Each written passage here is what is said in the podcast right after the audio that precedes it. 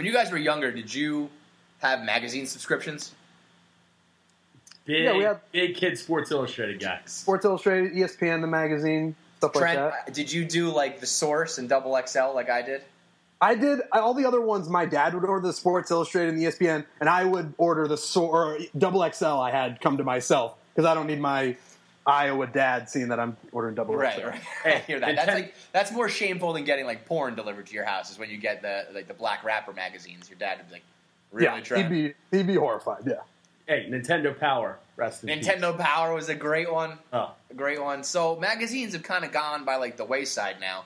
Um, Because of technology and because of just the way the world's gone. But why does it have to be that way? Next Issue is a new company that is basically like Netflix for magazines. You pay a monthly subscription, and you get access to like dozens of titles that are you know your favorite sort of uh, publications that we used to, that we were just talking about. You got uh, Sports Illustrated for the girls. There's Cosmo and Allure. For the intellectual, there's National Geographic. For the music fan, there's Rolling Stone. You get all the major publications, and it's all right on your tablet, your iPhone, whatever, all in one app, in one space. And uh, it's it's a it's a, it's it's at a good low price. So you can start your thirty, thirty-day free trial right now at next issue dot com slash K F C.